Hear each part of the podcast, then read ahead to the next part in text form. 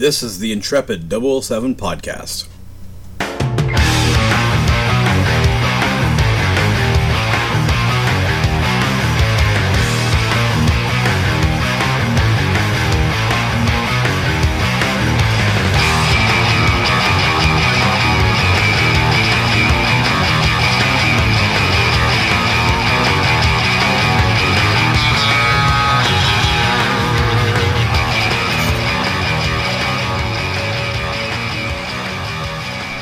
Welcome to the first edition of the Intrepid 007 podcast. Thank you for joining me.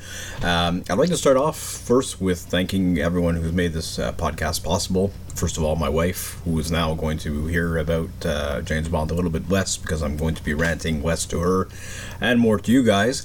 And I'd also like to take the time to thank uh, Joe Darlington from Being James Bond, um, and specifically the Being James Bond podcast, a podcast that I've been listening to for uh, years now.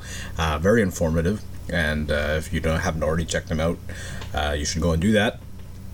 Uh, also, all my followers on Instagram, 007 underscore intrepid, and everyone who's been following me and reading my blog posts on WordPress, so intrepid007.wordpress.com. This episode is going to be focused on where I'm coming from and where I'm at as a James Bond fan and where my experiences come from. Um, I became a Bond fan at a rather young age. I started with the books and moved on uh, later to the to the movies. I was born in the 80s, so I kind of missed the whole Timothy Dalton era and got right into the Pierce Brosnan era, which was kind of a reboot, a softer reboot, not the same kind of reboot as we got later on with Daniel Craig, but a softer reboot of the characters because um, Timothy Dalton was a little bit more of a harder Bond, a more physical Bond, a more direct Bond, um, and Pierce Brosnan's maybe a little bit closer to a mix between Connery and Roger Moore in terms of the campiness and in terms of the action and in terms of the stories um, that were that were told. But uh, like I said, I saw GoldenEye in theaters in 95 of course when it came out.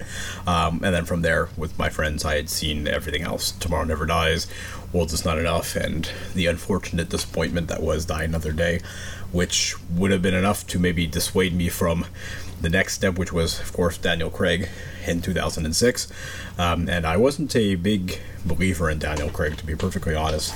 Um, i didn't think daniel craig would be able to do it because he had played such villainous roles in the past and the fact that he didn't look like the previous Bonds kind of threw me off, and I didn't really think that he would be uh, a good Bond at all.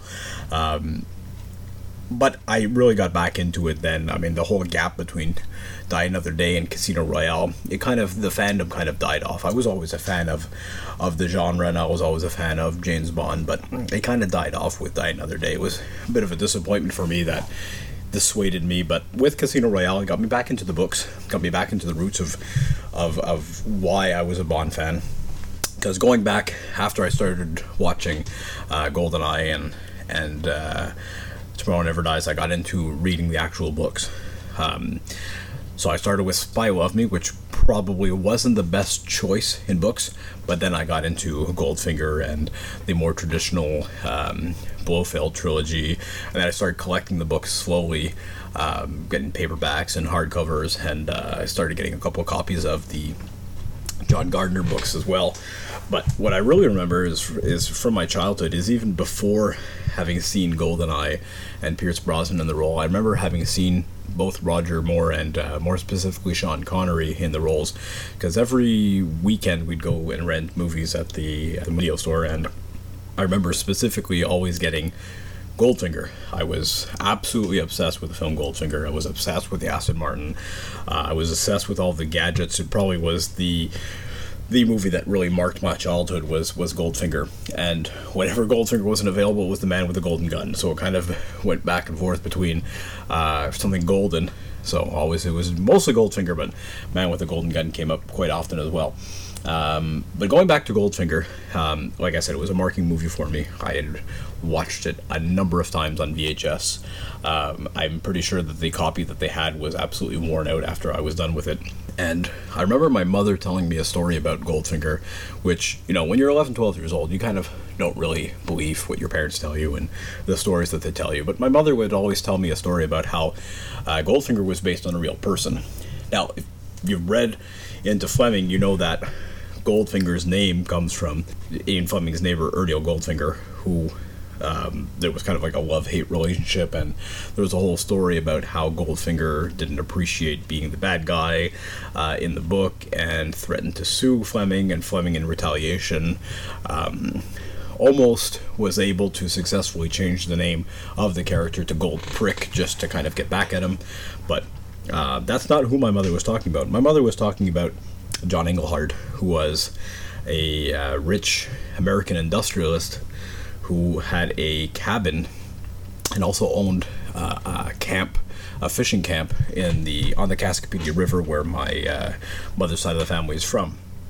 Now, Engelhard was a gold uh, producer, gold miner, and there were similar stories between uh, the novel.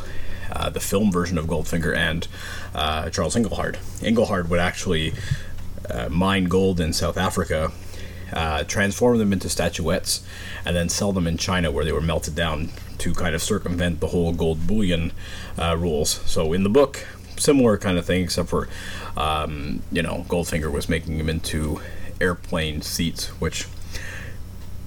I mean, it seems that statuettes were kind of maybe a little bit easier, um, whereas the airline seats and their airplane seats kind of seemed like a more far fetched plan. And going back to the movies, I mean, a whole car made of gold kind of was even more far fetched to uh, to produce. But anyway, uh, Engelhard was actually pulling off this scheme. Engelhard was also a major industrialist in uh, the United States, where he was applying for patents, and he uh, his company helped uh, create the catalytic converter and things like that that would be used in later technologies. But like I was saying before, he owned a fishing camp on the Cascapedia River where my mother's side of the family was from. And my grandmother's cousin was actually a game warden who worked on the river. My great grandfather as well was a game warden, but more specifically, my grandmother's cousin worked for Charles Engelhard and uh, maintained the camp while he wasn't there uh, my great grandfather, who lived nearby, his field and his home was used as the helipad for all of Engelhard's visitors. So, believe it or not, Ian Fleming would fly in by helicopter, uh, land at my great grandfather's field, and then go up to the fishing camp to go salmon fishing with Charles Engelhard. Uh, a lot of Engelhard's habits were also used for Goldfinger. The uh, some of them were, some of them weren't. His physical attributes, such as his uh, his his girth and uh, his red hair uh, and some more of his physical attributes were used. Um, was also known for being in love with Coca-Cola, which was not necessarily made out in the books, and uh, there's no mention in any of my family stories or any of the stories surrounding Engelhard about having a Korean henchman who ate cats. That I think is more of a pure fabrication of Ian Fleming than anything else. But anyway, I didn't realize that this story was true until much later um, it was actually more recently where I started digging into my family history, where I realized that Warren Gilker, who was my uh, mother, grandmother's cousin, actually uh, did know Engelhard, and Engelhard was the basis of Goldfinger. So that kind of solidified my passion for James Bond going forward. So, like I said, with the introduction of uh, the new Bond, Daniel Craig in Casino Royale. It made me go out and buy the books. So I bought all the Penguin paperbacks and started reading those. And I started collecting other paperbacks. And um, I started collecting the works of Raymond Benson, uh, John Gardner. Then after that, all the newer continuation models. Uh, and then after that, of course, uh, Colonel Sun was one of the ones that I picked up after that, after the John Gardner uh, books, and after I started collecting those, and then the uh, anthology works of Raymond Benson came later. Um, then into more modern continuation novels with um, Sebastian Faulks's Devil May Care, um, the two Anthony Horowitz novels, uh, the novel by Jeffrey Deaver, which was uh, unfortunately, not very good. Um, I'll get more into that maybe in another podcast. But uh, all in all, the continuation novels, in my opinion, have all been fairly good, except for, uh, of course, the Jeffrey Deaver one. Um, I would also say that maybe the Gardner ones, there's a few hiccups in there that bother me quite a bit, and uh, Raymond Benson has a couple of things as well that kind of I find weaken Bond in a, in a sense, but I'll get into that possibly in another podcast. I've started collecting Bond um, probably around the beginning of uh, Casino Royale. Um, simple things. My wife had purchased certain items for me, um, you know, a travel mug and a uh, another uh, couple of items. Um, I received uh, the perfume as well. Uh, my wife bought me the entire collection of films on DVD as well. So in terms of family, I mean they've gotten me a lot of what I've got in my collection at the moment. There are a few things that I've picked up here and there, and if you've read my uh, blog on WordPress, you'll see that I've also picked up a few things on AliExpress, uh, a couple of copies of some things like the Spectre ring, um, some Persol shades that were uh, purchased most recently, um, other items as well, such as a um, more of an item that we've seen um, pop up on the Bond Lifestyle, which was the credit card that slides out to uh, to show the concealed lockpicks inside, which I haven't used, but um, very cool thing to have. Um, of course, there's my Folex and my Fomiga, uh, the Fomiga that I've had since uh, 2011 that I bought on eBay. Uh, and the uh, what I mean by the Fomiga is if you haven't seen my blog posts on intrepid007.wordpress.com, it is a in actuality a copy of an Omega Seamaster. It goes by the name of the Theta Spymaster um, and was available for some time. It was um, not something that I've really been able to get much of a history on. I don't know much about the watch. I know that the watch is more or less tough because it's you know lasted about seven years of wear and tear and being dropped and etc and uh, it is worse for wear but it has been toughing it along. Um, my Folex is the watch that i've gotten most recently which is a um, very close copy to a rolex submariner but of course uh, of much lesser quality.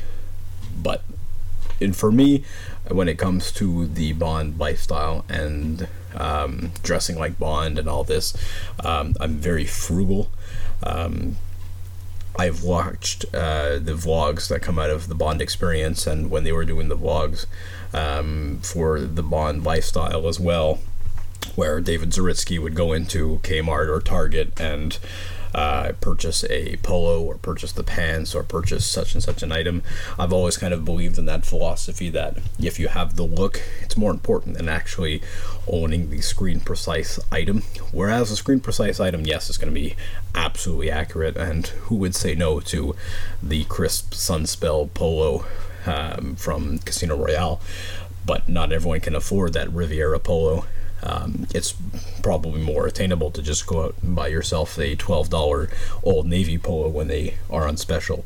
Um, the same thing goes for the Persols. Um, now, the ones that I purchased on AliExpress, as you'll see on my uh, blog post as well, not necessarily the exact frame from Casino Royale, but a decent enough copy where I pull off the look, I believe. Same thing goes for the watches. Same thing goes for, um, I mean, the Spectre ring itself itself it's a prop from the movie. You see in the movie very little and it's not necessarily produced by a specific company. Now of course um, 007.com does sell a sterling silver version of this ring and of course we were probably uh, easier to believe that the ones that if you were actually part of the secret society would probably be part made of um, sterling silver. But the version that i have in stainless steel serves the absolute purpose of what I want it to do. It's for display. If ever I was to wear it at an event, it's absolutely wearable. I've got it in my size, so I could actually wear it if I wanted to, but it's not necessarily one of those everyday Bond items which I would use every day. And being the father of three children, it's really impossible for me to go out and spend um, $80 on a polo when I know that I'm probably going to get covered in snot and oatmeal um, the same thing goes for a watch. Um, I can't really see myself buying a $1,500 watch when either I've dropped them or got them caught in car doors. So, um, a little bit of maybe personal issues on that one, but kind of the reason why I go for the more frugal things in terms of Bond. So, what can we expect going forward with the Intrepid 007 podcast? Well, for starters, you're going to be hearing some podcasts based on some of my recent blog posts on WordPress.com. Um, I'm going to be going over some of the things that I've talked about earlier in the uh, blog post, only because with a podcast I have a little more freedom to ramble on and on about the things that I've talked about already in uh, on the blog, um, but able to go into more details and give more opinions on some of the things I think and some of the things, uh, some of the feelings I have in regards to those articles, um, such as um, my essential 007 skills or essential Bond skills uh, blogs that I've been uh, writing about. So some updates on that, possibly some new ideas in there as well that will eventually get written up, or vice versa. Also, um, going to be talking about my um, ten dollar, fifteen dollar, five dollar bonds um, that uh, we've uh, we've reviewed in the past. So in regards to everything that I bought on AliExpress, possible future purchases from AliExpress as well, because uh, I mean there are some things on my wish list that I haven't actually uh, go out, gone ahead and purchased yet, and some ideas on why I should purchase such so such things and um, etc. Some of the things I won't be doing is I'm not going to go back and review any of the old Bond books or Bond films, uh, only because other podcasts have already done that, other blogs have already done that, and I don't want to oversaturate um, the Bond blog world, blog sphere, uh, or podcast world with additional reviews on things that we've already uh, seen and heard about. I do have opinions, of course, about these movies and these books, and I might discuss them briefly um, in future podcasts, but I'm not going to focus on them. What I am going to focus on are the most recent movies or most recent books. So anything that's going to be coming out next, such as uh, Bond 25 in 2020, which unfortunately is uh, six months farther from where I would have wanted it to be, and even a year and a half past where I would want it to be. I would be expecting to be seeing Bond 25 in the next few weeks if it was up to me, but unfortunately it is not. Um, also, going to be maybe doing a little blog post about the future after Bond 25, seeing as how there are rumors circulating around who the next Bond should be, who the next Bond will be. Uh, we've heard rumors about Tom Hiddleston, Ben Hardy, Idris Elba, um, fine candidates in their own right. Um, perhaps Hiddleston is the only one, in my opinion, that actually does make sense because he is just about in that right right age range. The reason why I would take Ben Hardy and um, sorry, Tom Hardy, not Ben Hardy, Tom Hardy, and um, Idris Elba out of the equation is because of their age. Um, Idris Elba realistically is right now 45, so when we're talking about going two, three, four years ahead for the next Bond movie, he's going to be closer to 50 than he is to his late 30s, early 40s. So I can't see um, the Bond franchise going forward with someone who is that old seeing as Daniel Craig is going to be stepping down when he's about those ages. So I don't see them restarting with Idris Elba at that age. It doesn't necessarily have anything to do with his race or his color. It's more to do with his age. I don't believe it's going to be a good fit for Bond to go with that old of an actor. However, if they decide to not go back to the last Felix Leiter, who was in Casino Royale and in Quantum of Solace, I do believe that Idris Elba would be a strong candidate to replace uh, Jeffrey Wright just because he is more physically fit. So if we wanted to have more action sequences, it would make more sense. Jeffrey Wright, though, is a great actor, and I think he did the role of Felix Leiter very well. If maybe a little too harsh in Quantum of Solace, but really nicely in Casino Royale. In terms of who's being rumored as the next Bond, Richard Madden from Game of Thrones is the most recent name has been thrown into that uh, into that pool. Um, I'll wait until we have more Bond 25 news to do a whole post on that and the future going forward. But just in terms of opinions on the two candidates that I think are the best to replace Daniel Craig would be Richard Madden, uh, Madden just based on the fact that he's young enough now that when they are going to be able to relaunch Bond, um, they're going to want someone who's going to be able to go the distance. He does kind of have the look as well. But in my opinion, the perfect person to line up for this job is Henry Cavill because he's going to be so far removed from Superman by the time that they make another Bond movie or the next Bond movie after Bond 25. Give him just enough time to kind of feel his way around other movies and other genres. He's also in the perfect physical shape to do it. And he's quintessentially British in his mannerisms and uh, and the look. So I do believe that he would make a good fit. Um, some of the things I will be reviewing, as I said before, I won't be reviewing the old books. I will be, however, reviewing the newer books. So there was going to be two in particular that I'm going to be doing, and I'm going to be doing them in two separate podcasts. The first is going to be License Expired, which was edited by Madeline Ashby and David Nickle, and it is the collection of unauthorized James Bond works that prior to the most recent new draft of NAFTA uh, allowed Canada to produce um, works copyrighted uh, where the copyright is expired after 50 years giving them access to everything that was Fleming related. Um, just, uh, or sorry, 60 years, not 50 years. 60 years, uh, they were able to go out and um, touch everything that Fleming would have done and able to produce a short story collection. Uh, the short story collection itself is not too bad. There are certain things that do bother me with the book, and I'll be getting that into that in the um, in the podcast at a later date.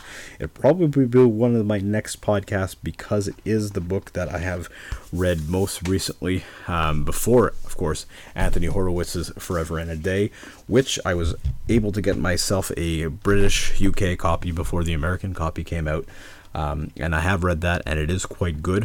What I like about Horowitz is that he has done two books and is the only author since Raymond Benson to do more than one novel as a continuation novel under the whole new uh, Ian Fleming publications uh, kind of structure. But also, he's not necessarily done um, his books in in canon. Well, he has done them in canon, but he hasn't done them following Fleming. He's kind of gone with Forever and a Day. He went before Fleming, and with uh, his previous book, he kind of placed himself in the middle of uh, of uh, I believe it was Diamonds Are Forever, uh, or somewhere in there. So it's a prequel to Casino Royale. Um, it's it actually does fit quite nicely in that um, in that setting. It is. Um, I would have to say, after having read um, his first book, Trigger Mortis, which was kind of odd in some of the uh, in some aspects, but did kind of fit the Fleming feel. And I mean, of course, it did um, include some uh, uh, original Fleming ideas. This one does as well. Um, but after reading the Young Bond series, this is kind of a better f- prequel than the Young Bond series, and it's quite different as well from what John Pearson wrote in the unauthorized biography. So it's quite a different take, and it's quite an interesting take. With the uh, short story collection, License Expired, there's also some um, prequel material, and there's some stuff that kind of places in that young Bond period. And I don't know how many of you have actually read the young Bond books, uh, and what your opinion is on the uh, their place in in the Bond canon, but they're kind of some stuff. I mean, it's very fantastical things, and they go a little bit beyond the fantasy of, of Ian Fleming's Bond in the sense that they're a little more wild and a little more uh, crazy for a 13 year old boy to be living through these things. Um, but I mean, again, then again, for what Fleming had wrote and the, some of the things that happens to Ian uh, Fleming's James Bond, they're kind of far fetched as well. So it, it fits and it doesn't fit. But anyway, that'll be maybe possibly the uh, uh, subject of another podcast, we can talk about uh, Ian Fleming and James Bond canon and what should be canon and what isn't. Um, I definitely have an opinion about that, and John Gardner. Um, so that's it for for for that. There is going to be, like I said, I'm going to go and do some podcasts in regards to the essential bond skills that I've talked about in the blog. Um, so going back to uh, fine uh, fine dining was one that's going to be coming out soon if it's not already out by the time this podcast is broadcast. But also going back to uh, mixology, going back to golf. Um, going to be doing something about uh, tactical skills which I'll be talking about my experience with paintball and with firearms. Um, I'm going to be doing one about fine dining, which, like I said, is going to be coming out shortly. One about golf, which you've uh, probably already read about, and uh, possibly some other things that are going to be added on later to that. So I hope you uh, enjoyed episode one. I hope you'll stay tuned for episode two, which should be coming out in a few weeks. And uh, again, Thank you for tuning in. Hope you keep uh, following me on Instagram and keep reading my blog on intrepid007.wordpress.com.